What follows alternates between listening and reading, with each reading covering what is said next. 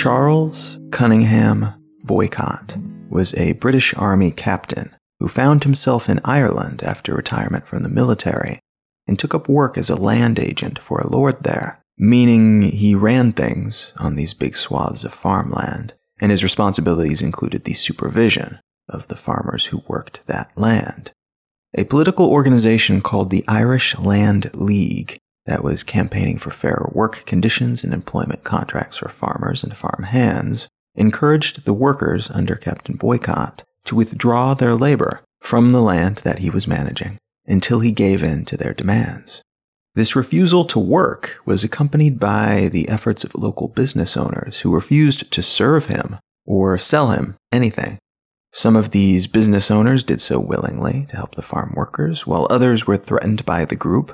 Either way, the result was the complete isolation of Charles Cunningham Boycott, who couldn't interact with anyone, or buy anything, or get anything done at work. Now, the isolation of a man who was seen by the larger British citizenry to be an ordinary civil servant, harassed and victimized by Irish extremists, caused the case to become popular news throughout the UK. As a result of this large scale attention toward the inattention that was being forced upon boycott, a group of 50 workers were brought in from other regions to work the farm that he managed along with a full regiment of cavalry and over 1,000 armed policemen to protect those 50 workers against the perceived threat from the locals who were isolating the captain. The crop from that farmland was harvested that year, despite the best efforts of the Irish protesters, but the crop, which was worth only about 500 pounds, ended up costing the British government around 10,000 pounds to harvest because of all the soldiers and police and the outside workers that they had to bring in and pay. The same year that all this went down, 1880, the term boycott began to show up in print to refer to ostracism when applied to a landlord or a land agent like Captain Boycott. The term was intended to be used as an alternative to the phrase social excommunication, which was then commonly used to refer to the same punishment that boycott suffered, but when applied to a land grabber or any other type of real estate related criminal. The word boycott first appeared in a dictionary eight years later, in 1888. Since then, it's been adopted by other languages, including French and German and Dutch and Russian and Polish, as they did not already have equivalent words, and they found this term to be useful.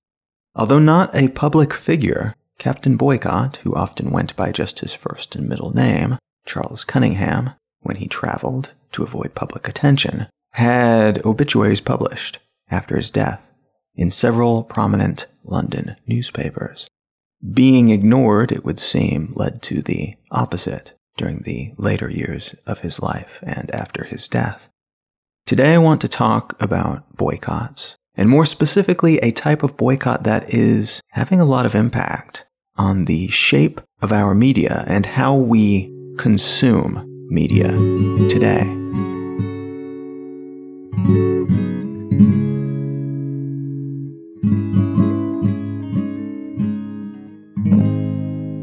You're listening to Let's Know Things. I'm Colin Wright. Let's Know Things is a listener supported show, which means that it is brought to you by you. There are numerous different ways that you can help support the show, a full list of which can be found at letsknowthings.com if you click on the contribute page. But a few standout ways to do so would be leaving a review on iTunes or sharing the show with a friend or your social media network of choice. You can also contribute monetarily through PayPal and Venmo. And then I recently started a Patreon account for the show as well. So if you go to patreon.com slash let's know things, you can contribute monetarily to this show there while also receiving some additional benefits, including an ad-free version of every episode. Another great way to help support the show is to check out our sponsors. The first of which today is Everlane. Everlane is my favorite clothing company. They produce clothing ethically. They produce clothing that is aesthetically simple and minimal. They have wonderful basics, great structurally well made clothing that also tends to look good with everything. And if you go to letsknowthings.com slash everlane, I will receive a commission on anything that you purchase over there. So it's a great way to perhaps fill in gaps in your wardrobe, buy some clothing that will help you dodge the fast fashion thing, clothing that will last you for a good long time and that will look good while also helping to support this podcast. That's letsknowthings.com slash everlane. And the other sponsor today is Lynda. Lynda.com is a website where you can learn a whole lot of different things. I have used Lynda to learn to use a bunch of different professional software in design and in audio. I've also used it for other random things like music theory and even voice exercises for singing. Subscribing to Lynda gives you access to their entire collection, and you can watch as many of their courses as you care to each month. And if you go to letsknowthings.com slash Lynda, that's L-Y-N-D-A, you will receive a free 30-day trial to the entirety of their course catalog. And again, that's also a great way to help support the show. That's letsknowthings.com slash Lynda. All right, let's get back to the show.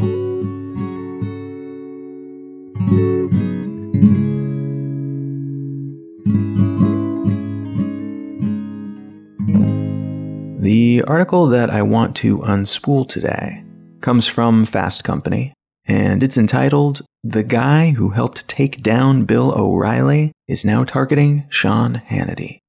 The guy from the headline is a man named Angelo Carusone of Media Matters, a man who has been leading advertiser boycotts against popular Fox News personalities for a good long while, including Glenn Beck, several years ago, and Bill O'Reilly more recently in early April 2017.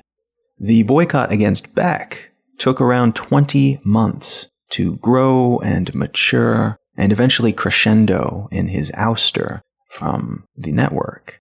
The boycott against O'Reilly came to a far quicker close by April 21st, 2017. That's the same month that the boycott began.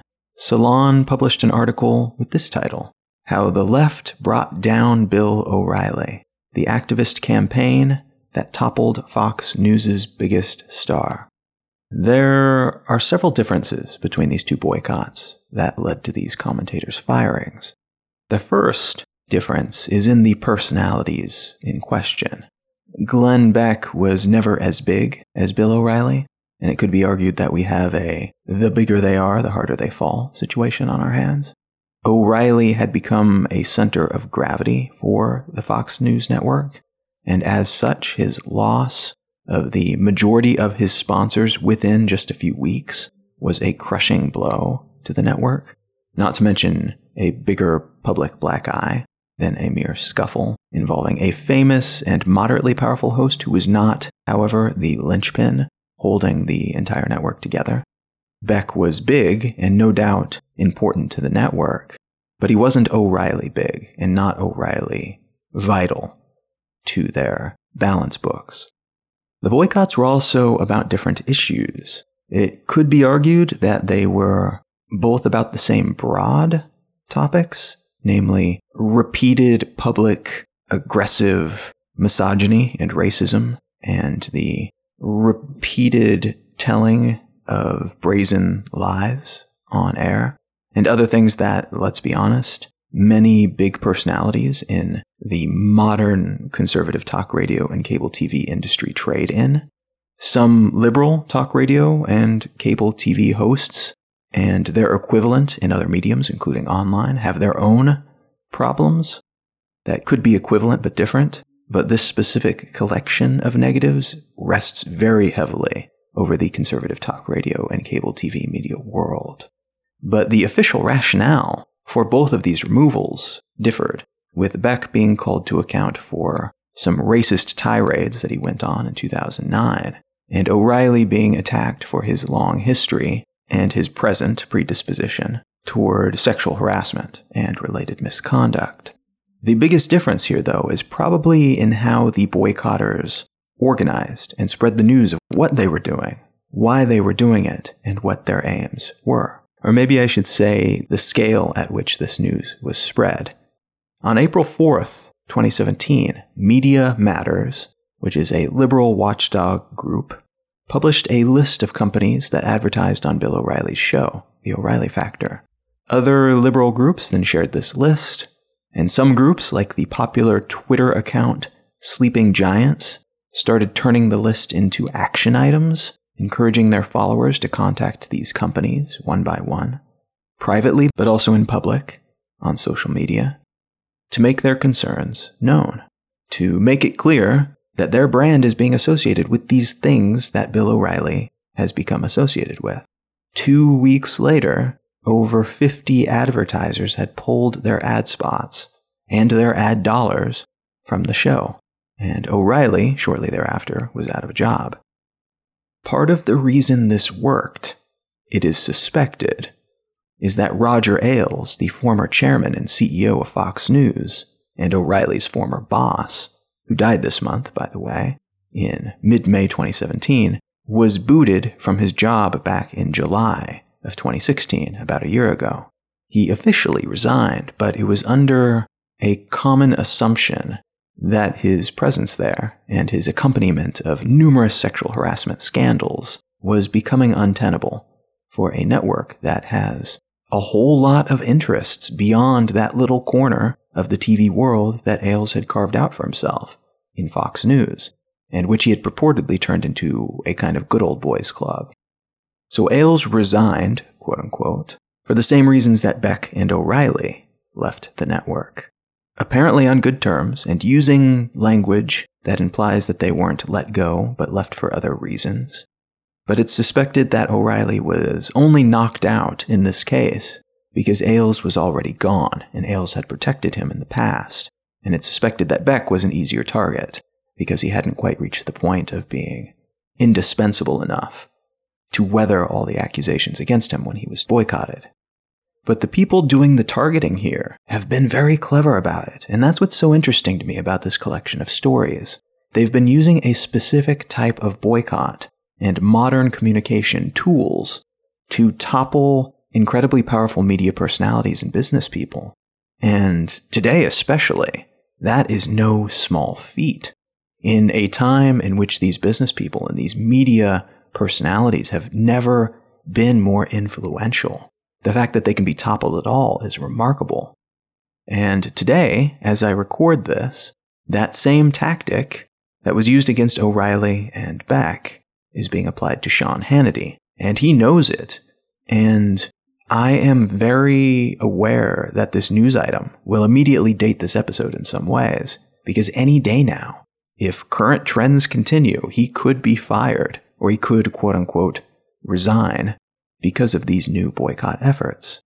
There's, of course, the chance that he will weather the storm and be either worth enough for the network and or advertisers for them to not care about the allegations against him, or it could be that the boycotters will be less effective than they have been in the recent past.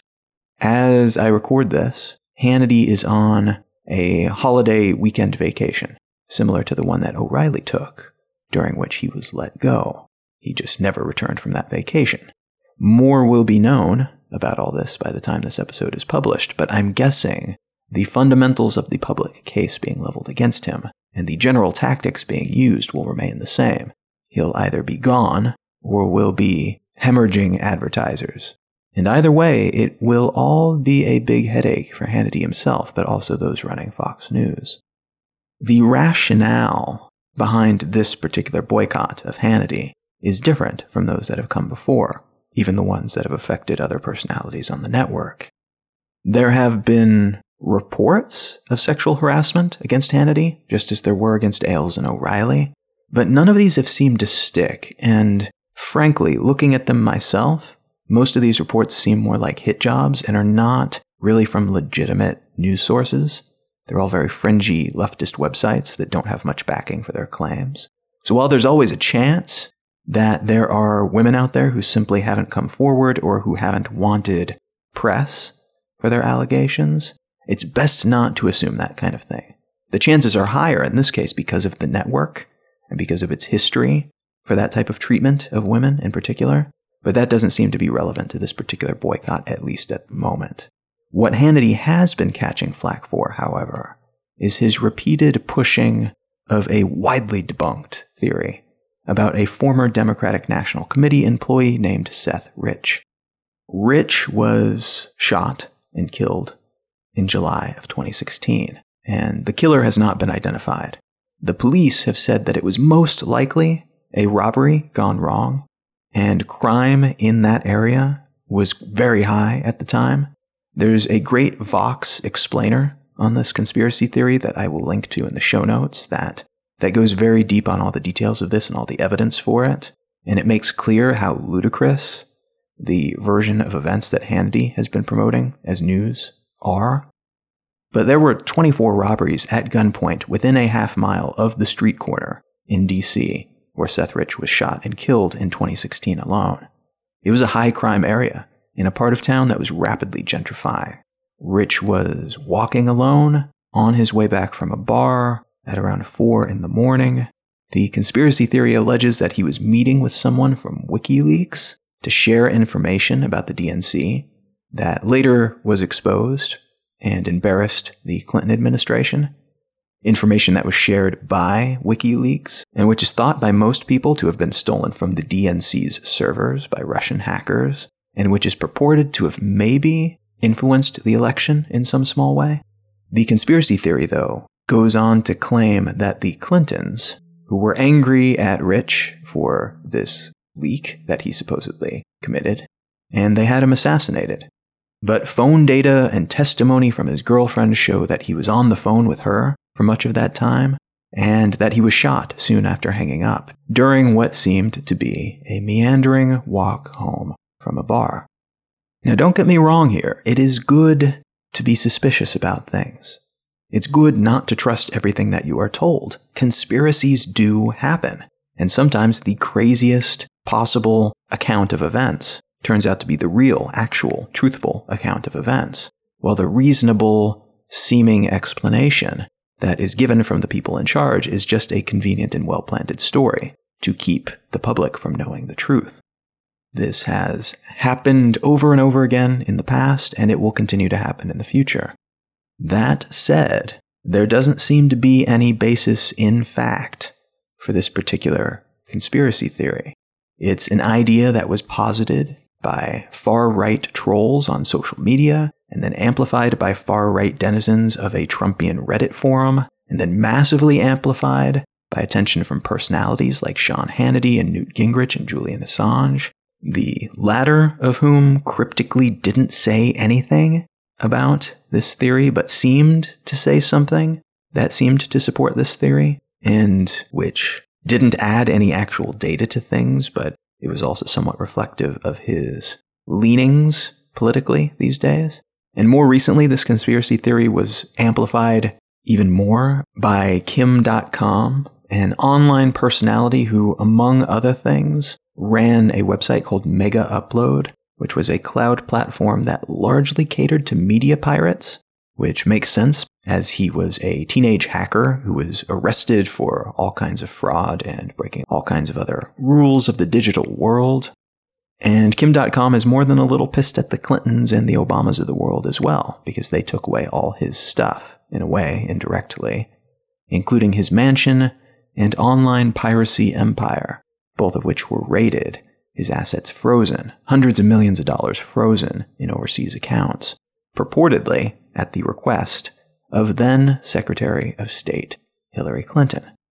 Kim Dotcom's motivation here seems to be a little bit revenge against those who did him wrong, and a little bit self promotion for, and I'm not making this up, an electric dance music album that he put out recently. And I should note that he is well known for making big conspiratorial claims and claiming to have information about and even direct involvement with political scandals that later turn out to be completely made up hokum. Yet he still continues to make such claims and still continues to be believed by some people for whom it is convenient to believe such things, because he knows that the attention that will be drawn his way when he makes such claims will suit his other needs. Now, Assange's efforts seemed to be likewise linked to revenge as well. As far as I know, he does not have an EDM album to promote, but again, Hillary Clinton is directly tied to his being stuck in the Ecuadorian embassy of London and having been stuck there since 2012. So he's not exactly a fan of Hillary Clinton.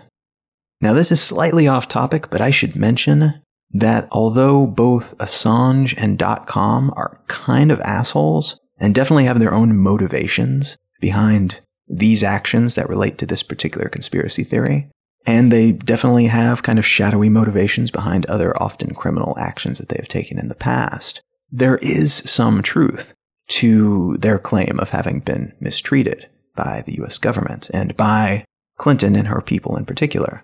Whistleblowing and the enabling of whistleblowing is something that the Democratic Party in the US has been insanely weak on, in my opinion. And just as with Edward Snowden, I think the witch hunt against Assange, unappealing as I might find him as a person, is wrong.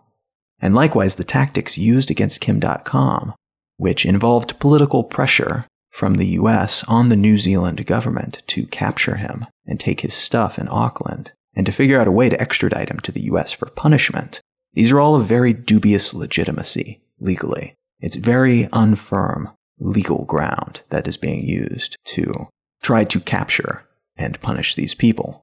There are rumors that a lot of this pressure on Kim Dotcom did not originate with politicians, but with media industry lobbyists who were pissed off that he was helping pirates pirate all their movies and TV shows, and that those lobbyists then used their influence with Clinton and her people to bring down the hammer on someone who may have been doing a whole lot of illegal things, but who is also outside of US jurisdiction.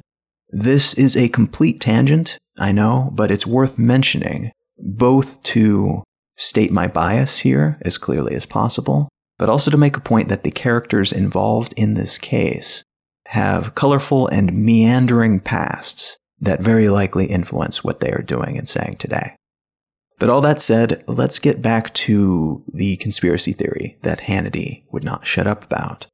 In recent weeks, Fox News' viewing numbers have cratered, and the network lost their steady number one position in cable news to MSNBC and CNN, possibly because they almost completely ceased covering Trump and his policies, even when these stories were frankly excellent television when FBI Director James Comey was fired by Trump in a bizarre and colorful way, the scandal that emerged dominated the airwaves, and audiences could not seem to get enough of it. But you wouldn't know anything of note was happening if you only watched Fox News. They spun the story to ask if maybe this turn of events would lead to an investigation of Hillary Clinton's emails, if you can believe it, an old, reliable story that carried them through the presidential election cycle. But this type of story and this type of obvious misdirection is bringing in far lower numbers today. And though it's not clear that everyone in their audience is looking to get the full story on things and not just the GOP voice box version of events, it is clear that some people, at least some of the time, are vacating the safe hallways of Fox News and going out and exploring the wider world to see what other people are saying. Fox News initially latched onto the Seth Rich conspiracy theory, dedicating an inordinate amount of time to it to fill airtime to avoid talking about Trump. They eventually caved and admitted that their reporting on this theory had no bones to it. There was nothing to back it up. And they issued a correction and a retraction to their previous stories, stating that it wasn't based on evidence and did not measure up to their standards of reporting, and they were therefore withdrawing their support for it. Hannity, though, has stuck with this story. He told his viewers that yes, Fox has retracted it, but I have not. He said that he would stop talking about it on air for the moment because Seth Rich's family published a video asking conspiracy theorists to please stop torturing them with these ridiculous stories about their son. But Hannity also made clear that he was still doggedly pursuing the story and held to this conspiracy theory, and that he would keep his viewers in the loop as he learned more. Now, for all I know, Hannity actually does believe this story that he's been pitching. And in his mind, he is the Woodward and Bernstein unraveling a deep, dark thread of conspiracy, and he will be a hero as a result at the end of the day. But it's worth noting that he has been stuck on air on Fox News as the newly minted most important personality on that network, trying to fill his slot with content that is not Donald Trump related. There is a meme that's popped up on social media where people simply post images of what's being shown on the major news networks at any given moment. And every time there's something to do with Trump, something that Trump has done recently on every single network, except for Fox, which is instead talking about either Hillary Clinton for some reason or some kind of debunked conspiracy theory. And it makes sense that he would have gravitated toward this particular story to fill all that airtime that he could not spend on what Donald Trump is doing. This story has all the things that Fox viewers have come to enjoy, have been trained to enjoy. Namely, anything related to the so called deep state, tales of evil liberals, and frankly, the excuse to beat up on Hillary Clinton for just about anything.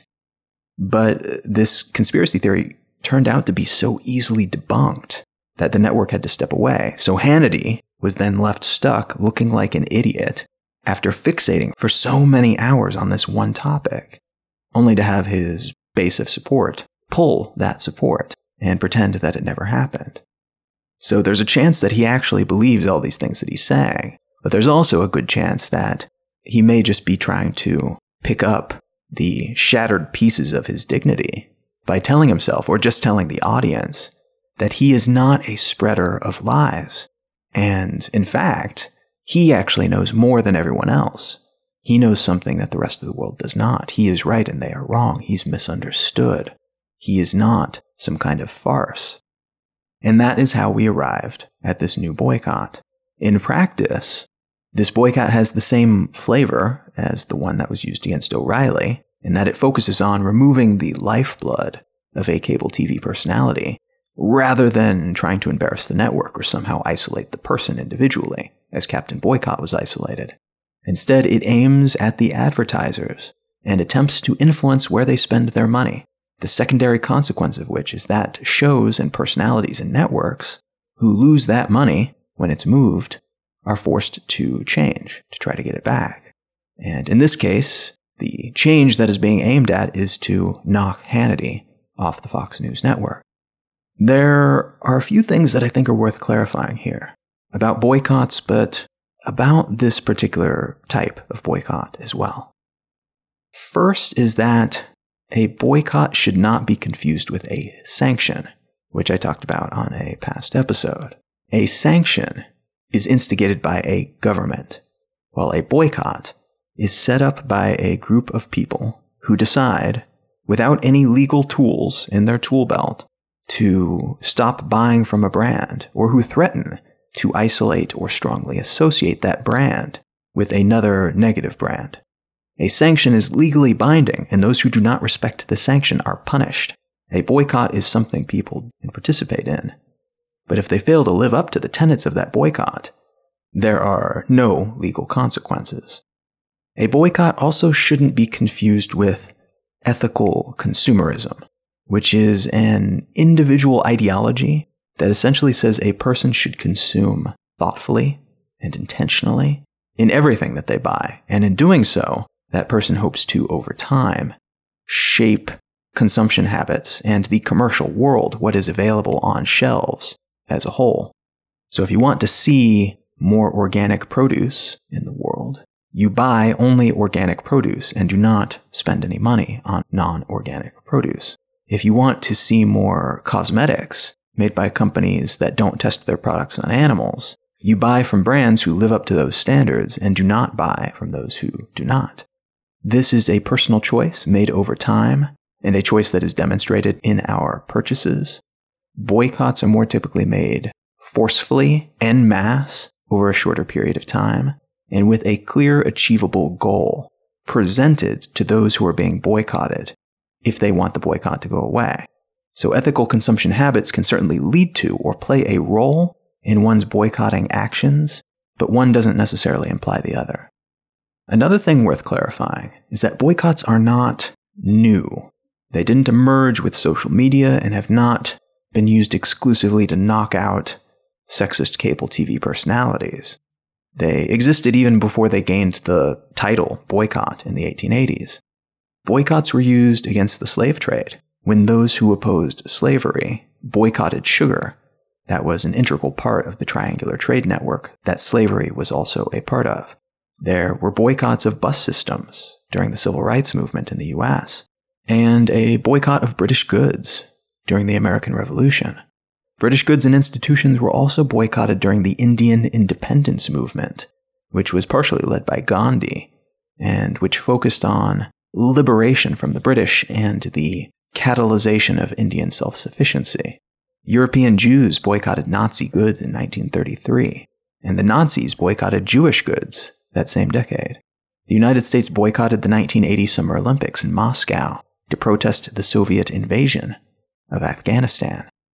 So history is filled with boycotts, and even a few girlcotts, which is a made up word that refers to a boycott that is undertaken almost exclusively by girls.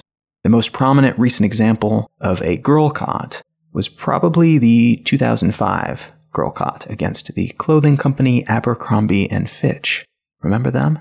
When they released a series of shirts that had racist misogynistic phrases emblazoned across the chest, including, quote, who needs a brain when you have these, end quote. It is also worth noting that boycotts are instigated by all kinds of people for all kinds of causes. They are not just for people and groups that could broadly be described as progressive in terms of their politics. Bill O'Reilly actually tried to convince his audience to convince brands to pull their ads from news outlets that reported on his 2004 sexual harassment settlement. His website, as of the day I'm recording this at least, still has a list of newspapers and websites he has labeled as media outlets that traffic in defamation, which includes the New Yorker magazine, Kansas City Star, and Chicago Sun Times, among others.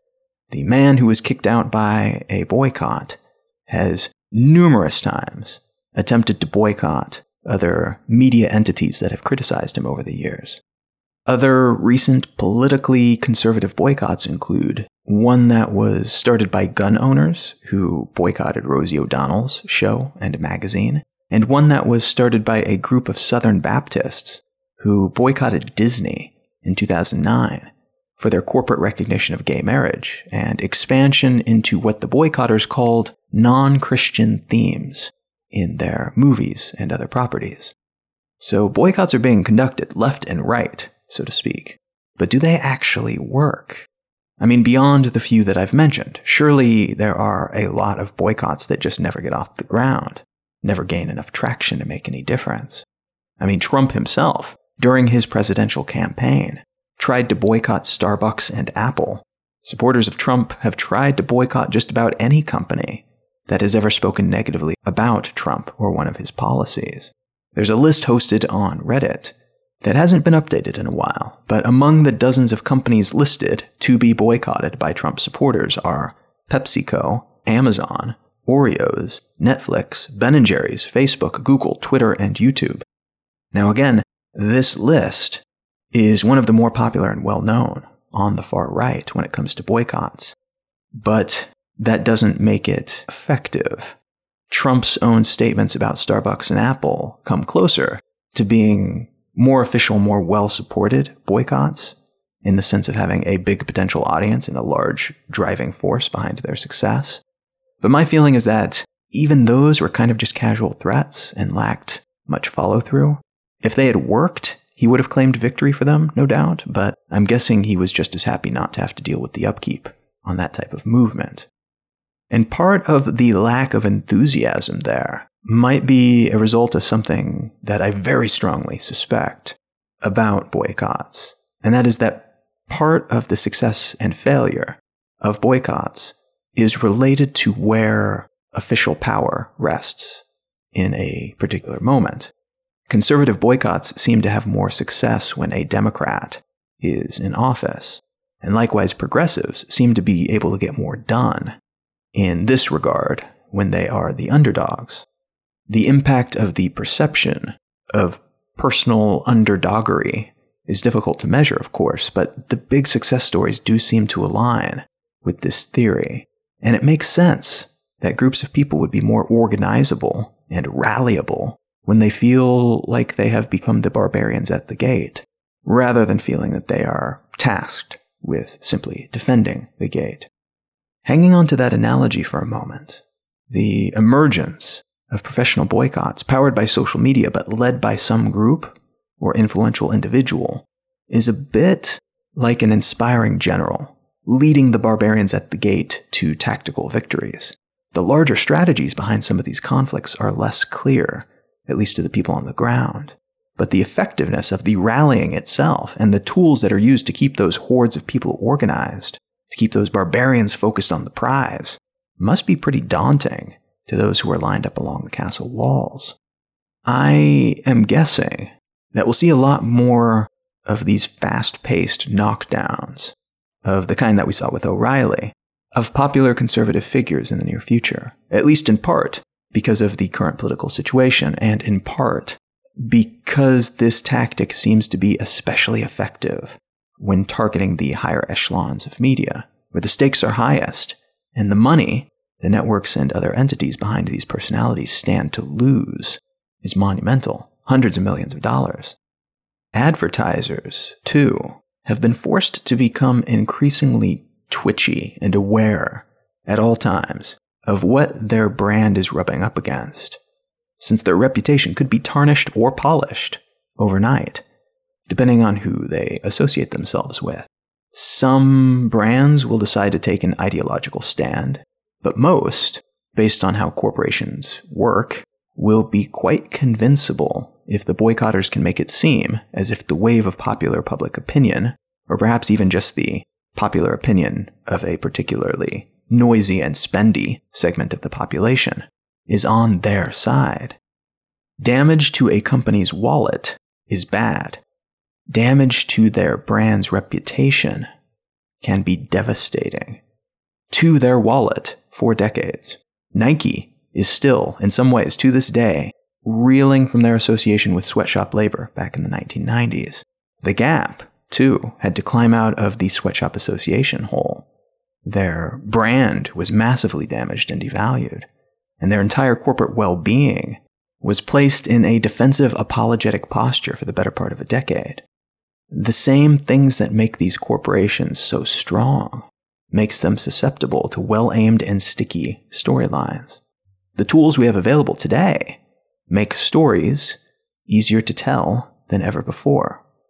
And communication between customer and corporation has increased due to a desire by these commercial entities to stay in the know and ahead of the curve. These tools, then, make these companies manipulatable. And if you can move them, you can also secondarily influence those they deal with, which, in our ad supported media ecosystem, means just about any newspaper, TV station, or website in existence. This all assumes that a company's bottom line is affected, of course, and that their bottom line takes precedent over their internally held ideology. Some industries, like the, the gun industry, for instance, have a well defined and incredibly loyal audience that is unlikely to be swayed by information provided by outsiders. As such, even a well orchestrated boycott will be unlikely to have much real impact on their actions. But this weakness, or strength, depending on how you look at it, is found in enough corporations that there are a lot of ropes to tug on to try to make things happen available in the world today. It will be interesting to see what happens as a result of some of these movements there will no doubt be both negative and positive results. But that there are results at all is somewhat heartening for those who are wary and even fearful of the increasing influence and power of these massive, often sociopathic by design, corporate structures. And I say both negative and positive, by the way, because every boycott will seem like a victory to some and a defeat to others. Some people will look at what's happening to Ailes and O'Reilly and possibly Hannity and consider it a massive cultural victory. while others will shake their heads at the idiocy of it all and wonder how it is that society came to a place where commentators that they trust can be levered from their jobs by no name mobs with a chip on their collective shoulder.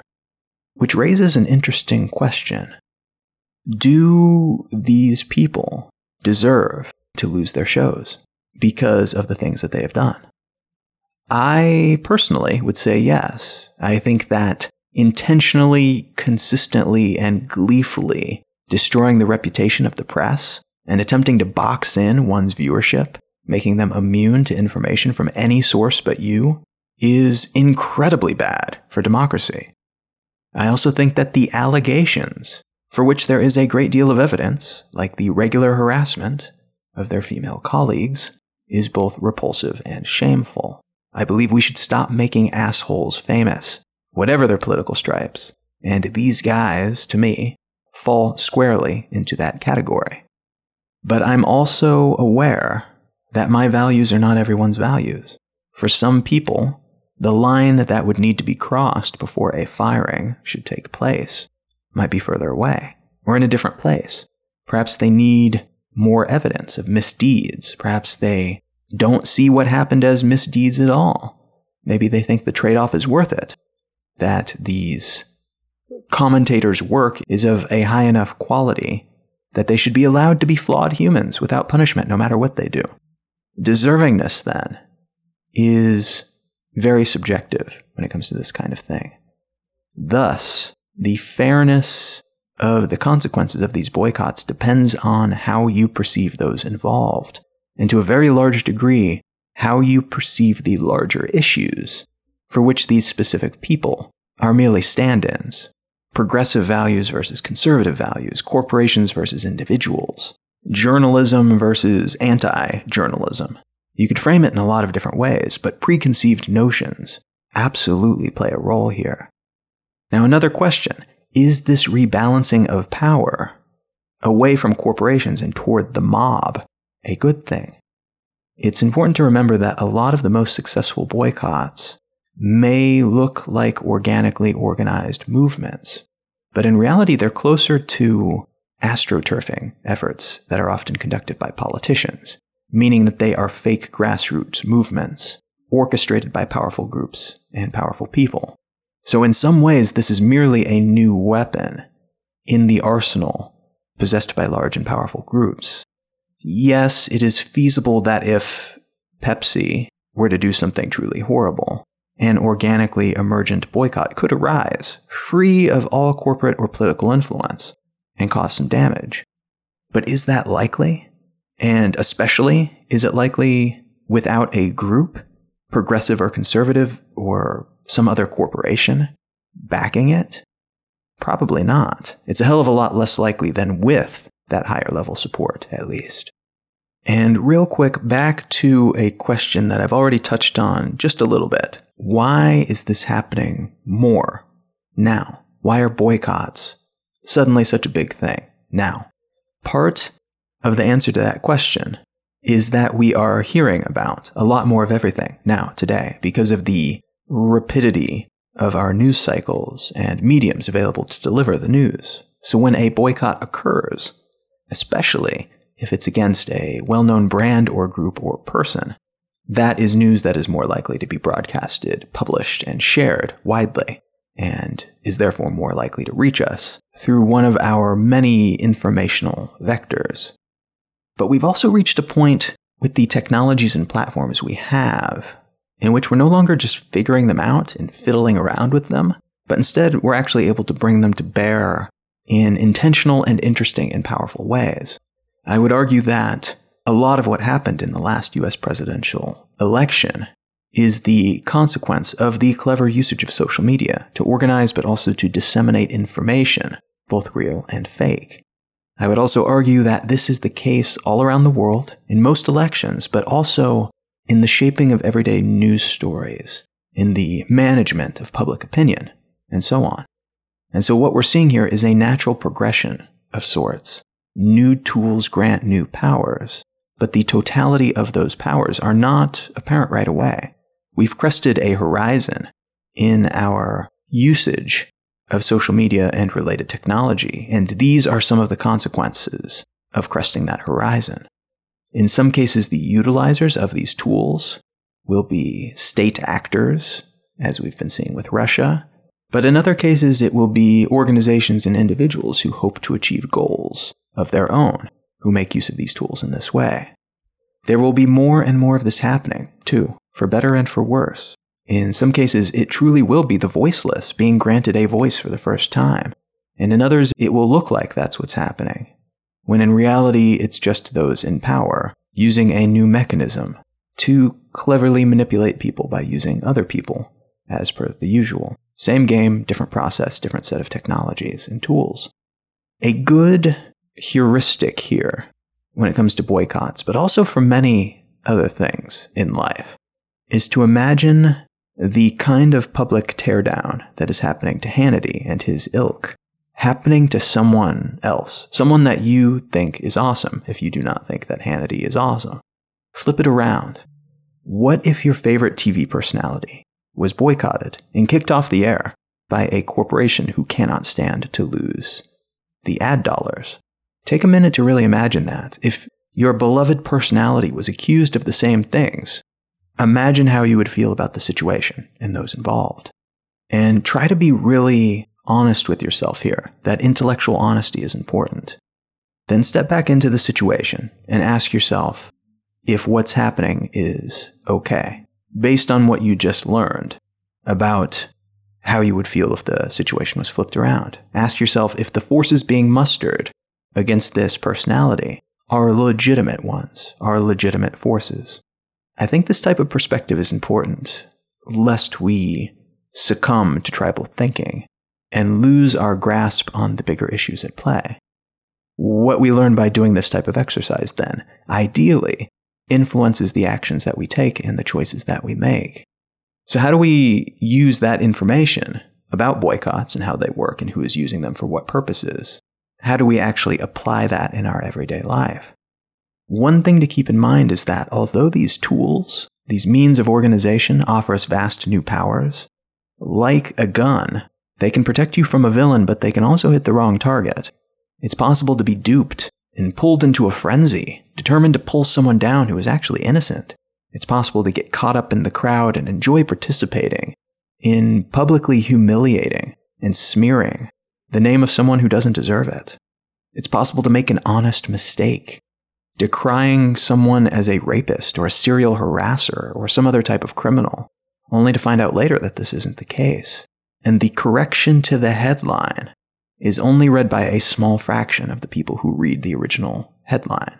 The half life of truth when it comes to this kind of thing is massive. You could be part of a mob that incorrectly labels someone and takes their life away from them literally or figuratively. The true facts might come out later, but never be acknowledged to the same degree by the majority as the fake facts that you helped spread. It really is useful to remember to step back and do that reversing of the situation exercise when you're trying to determine if joining such a group effort is justifiable or not. If you are liberal and a conservative speaker is being blocked from speaking at your school, being prevented by a mob or a boycott, ask yourself how you would respond if this speaker shared your political affiliation and protesters were keeping them from speaking in public. Likewise, if you're a conservative and a liberal pundit is being raked over the coals for something they said or did, ask yourself how you would respond if they were a favorite of yours in your political party of choice, and then act accordingly. This is just a heuristic, of course. It's a mental shortcut. And ideally, your thought process with this would not stop there. But it is a good starting point, and it does help guide one's internal decision making process toward more intellectual honesty, which in turn then helps us draw clear, crisp lines that, if crossed by anyone, even someone you usually agree with, warrants action. But if that line is not crossed, even if you are incensed, you're then able to avoid succumbing to a knee jerk response and lashing out at people with whom you disagree, but who are also just as entitled to speak out as you are or who are entitled to do their job without harassment, despite the fact that you disagree on every particular. If someone, whoever they are, does something horrible, it could very well be prudent to respond with actions that keep them from being more horrible in more places to more people. It's also worth remembering that a lot of bad things, like sexual harassment and other types of abuse, have always been going on. We only just now are becoming more aware of them publicly, and only just now have the ability to actually do something about it when powerful people are the ones committing the abuse. But if your determination of whether or not to participate in some kind of public justice seeking is purely tribal is based on the labels that you wear and the groups that you associate yourself with. It may be that your feelings on the matter are not as pure and objective as you've convinced yourself they are.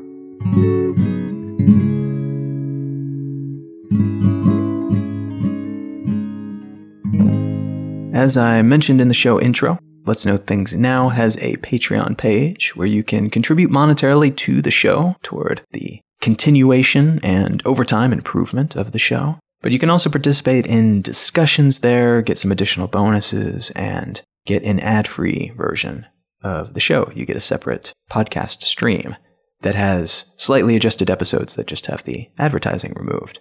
So if you're looking for a good way to contribute to this, if you're finding value in the show, that is an excellent option, as is contributing monetarily through PayPal or Venmo. You can leave a review on iTunes, you can share the show with a friend, your efforts in this regard help me make this show possible. It allows me to take the time to produce it each week, and I appreciate that very much.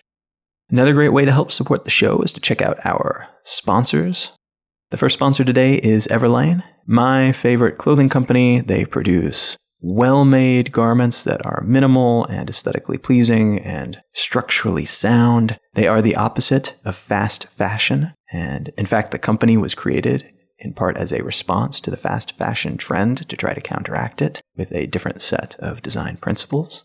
If you go to letsknowthings.com slash everlane, I will receive a commission on every purchase that you make. So if you're looking to stock up on the basics or buy, like I did, a cozy and well-designed parka, which is not super basic, but it might be depending on where you live, Go to letsknowthings.com slash everlane. Great way to get some new clothes that'll last you a long time and look great while also supporting this podcast. And the other sponsor today is Lynda. If you go to letsknowthings.com slash Lynda, L-Y-N-D-A, you'll receive a free month trial of Lynda, which gives you access to their entire video catalog of tutorials, which contains training for just a vast array of things. If you go look at the list, you'll see what I'm talking about. It started out as a company that just trained you to learn software and to learn to code. And today it's got just so much more than that. The courses are well put together, they're very easy to understand and follow along with, and you can watch them whenever and wherever it's convenient in your own time, which is lovely. Let's things.com slash Lynda. The book that I'd like to recommend today is relevant to the topic that we've been discussing here. And I've actually mentioned it on a past episode, though not as an official book review. The book is entitled So You've Been Publicly Shamed, and it's by one of my favorite nonfiction, narrative nonfiction writers, Jon Ronson, who does investigative journalism and then writes about it in really interesting ways. And this book made me rethink my entire approach to social media. It is a call to very seriously consider your motives anytime you are tempted to pile on with shaming somebody on the internet. And it talks about some of the effects on these people and some of the bigger stories of some really well known cases of people who seem horrible on the internet being shamed and then learning the actual story that was left out of the stories that we told each other on social media as we were attacking these people. It's all filled in in this book, and it doesn't say that you shouldn't participate in using some of these tools to tear down bad actors, but it does say and give a whole lot of support for the argument that you should very seriously consider it and figure out what your actual motives are, why you're doing it, why it feels so good, and how we should best use these tools, knowing how much power we have, how much harm we can actually cause to each other in the online world, but also in the real world because of our actions that are taken there. So the book is called So You've Been Publicly Shamed. It's by the author Jon Ronson. You can pick this up at your local library, your local indie bookstore. You can get it on Amazon, your Kindle, your Kobo. Wherever you happen to pick it up, whatever's most convenient, I am guessing you will enjoy it as much as I did. If you'd like to learn more about me and my work, and or would like to see a complete list of the books that I've written, which is another great way to support me, by the way, checking out some of those books, you can go to colin.io. My blog is at exilelifestyle.com. You can find me pretty much everywhere on all the social networks, and you can watch as I very carefully avoid most of the piling on that happens on the internet on these different networks. If you follow me at Colin is my name, and you can find the show notes for this episode and every episode of the show at letsknowthings.com. While there, you can also sign up for the free weekly newsletter that goes out every Monday and contains a selection of links to interesting things that you might enjoy. Thank you so much for listening. I am Colin Wright, and I will talk to you again next week.